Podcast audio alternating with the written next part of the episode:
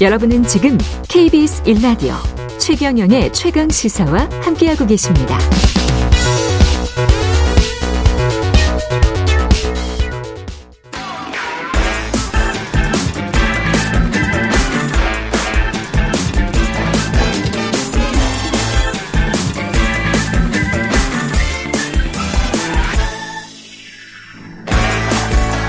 네, 한 번 더 뉴스 오늘은 경향신문 박순봉 기자와 함께하겠습니다. 안녕하십니까? 안녕하세요. 예, 화물연대가 내일부터 총파업하겠다고 예고한 상태인데 이유는 지난번이랑 비슷합니까? 맞습니다. 예. 지난 6월에 파업했을 때랑 같은 이유인데 조금 달라진 건 있습니다. 일단 안전운임제를 계속하게 해달라. 음. 이게 첫 번째 요구 사항이고요. 예, 두 번째는 적용 범위를 확대해달라. 이 요구 사항이 있는 거고요. 안전운임제 좀 간단하게 설명을 드리면은 운송업계, 화물차 이 운전사들한테 일종의 최저임금제라고 비유를 할 수가 있어요.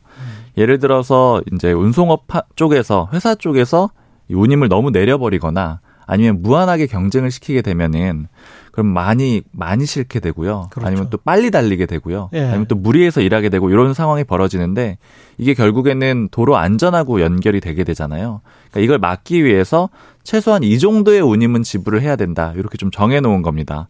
그러다 보니까 이름에도 안전이라는 게 들어가 있는 거고요. 그리고 임금을 안전운임을 결정하는 방식도요 최저임금제랑 좀 비슷합니다. 화물차 화물자동차 안전운임위원회라는 곳이 있거든요. 이게 예. 제3의 기구인데 음, 여기에서 결정을 하는 겁니다. 그러니까 이제 일종의 업주가 일방적으로 정하지는 못하도록 그렇게 하겠다라는 거죠. 근데 이게 처음에 도입이 된 게 2018년에 법이 통과가 됐고 2020년 1월에 시행이 됐는데요. 그때 화주하고 운수 사업자들이 많이 반대를 했었어요. 그러니까 음. 그러다 보니까 법이 통과될 때 일몰 조항을 넣었습니다. 그러니까 일몰 조항이라는 거는 이제 해가 지는 것처럼 법이 시간이 지나면은 이제 사라지도록 되는 그런 조항인데 그 일몰 조항의 시점이 바로 2020년 12월 31일 즉 한 한 달 정도 좀 더 남은 그런 시점이 된 겁니다. 예, 그러다 보니까 이제 다시 한번 화물연대가 요구를 하고 있는 거고요. 일몰 조항 자체를 없애야 되고 또 차종 품목 다 늘려달라 이렇게 요구를 하면서 재차 파업에 돌입을 한 겁니다. 아직 하진 않았고요. 내일 할 예정이에요. 이게 혹시 뭐 그 안에 또 극적으로 타협되거나 뭐 이럴 가능성은 없나요? 가능성이 조금 뭐 완전히 배제할 수는 없는데 지금 네. 보면 입장 차이가 꽤 심각합니다. 심각해요. 어떤 네. 어떤가요? 정부 여당과 당정이 예. 어제 입장을 내놨는데요. 예. 일단은 지금 일몰제로 한 번 더 운영을 해줄 수 있다. 그러니까 3년 연장은 가능하다. 3년 연장 가능. 그리고 품목 확대는 안 된다. 사종 확대는 안 된다. 아, 이 확대는 안 입장이거든요. 된다. 그러니까 화물연대가 주장하는 거 두 가지 중에 하나만 그것도 조건부로 받아준 그런 꼴이 되는 거잖아요. 음. 그러니까 화물연대 입장에서는 지금 둘 다 안 된다라는 거예요. 3년 뒤에 또 싸워야 된다. 만약에 일몰제를 적용하게 되면은 아, 그것도 못 받는 거고 품목 확대도 차종 확대도 안 해주는 거 이것도 역시 못 받는다 이런 입장이고요. 예. 특히나 지난 6월 때 그때 파업했을 때는 윤석열 정부 아주 초기잖아요. 5월부터 시작이 됐으니까요. 그때 한덕수 총리 비롯해서 아주 강경 대응하겠다라고 나섰고요. 엄정 대응. 네, 그 실제로 뭐 수십 명이 현장에서 체포가 되기도 하고 또 몇 명은 구속되고 이런 상황이 있었거든요. 근데 지금도 좀 마찬가지입니다. 한덕수 총리가 어제 다시 입장을 내놨는데 비슷해요. 거의 대자비유 같은 그런 느낌이 드는데 불법 행위에 대해서 법과 원칙에 따라서 단호하게 대응하겠다 이렇게 음. 입장을 내놓은 상태고요. 예. 그리고 특히 이제 원희룡 국토부 장관 같은 경우에는 만약에 파업 참여 안 하고 정상적으로 운송하면은 뭐 예를 들어 통행료 같은 거 면제해 주겠다. 일종의 인센티브도 제시한 그런 상황입니다. 아, 노조가 분열될 수도 있겠습니다. 이렇게 되면. 일단은 지금은 단결된 모습인데 그렇죠. 좀 상황이 지나다 보면은 또 어떻게 네. 될지 모르겠습니다. 정부 아, 잘좀 합의가 됐으면 좋겠는데 이거 하시는 분들도 굉장히 좀 힘들더라고요. 그럼요. 에너지 가격도 계속 올라가고 이 상황에서 뭐 그 도시락 먹으면서 이제 겨우겨우 열 몇 시간 이렇게 배달하고 뭐 이러는 거거든요. 네. 예시들 많이 나오는데 예. 매출이 1,500만 원인데 예. 뭐 이렇게 할부금 내고 이러다 보면 실제 남는 돈은 200만 원이고 그러니까 한 달에 가져가는 게. 네. 그리고 예. 안전운임제가 적용되지 않았다라고 하면 거의 돈을 못 받는다 이렇게 좀 하소연하는 그렇죠. 분들도 있더라고요. 예.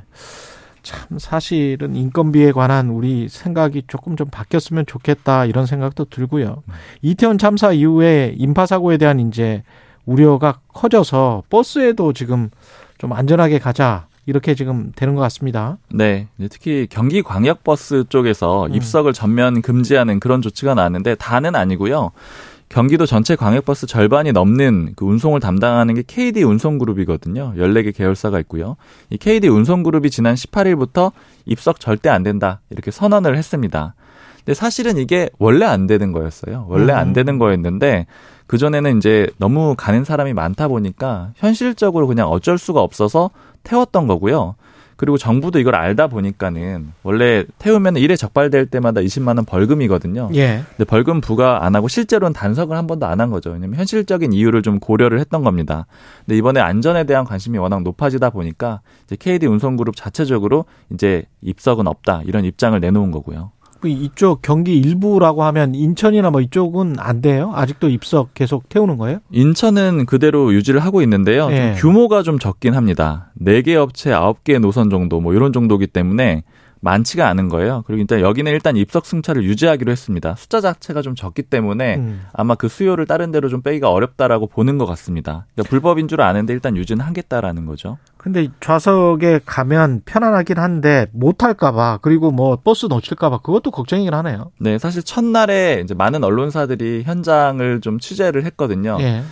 전반적인 뭐 공통된 평가는 대란 정도는 아닌데 아. 꽤 기다려야 되고 좀 음. 불편은 많이 있다. 뭐 이런 평가들이 지금 있는 상황입니다. 그런데도 안전하게 가야지.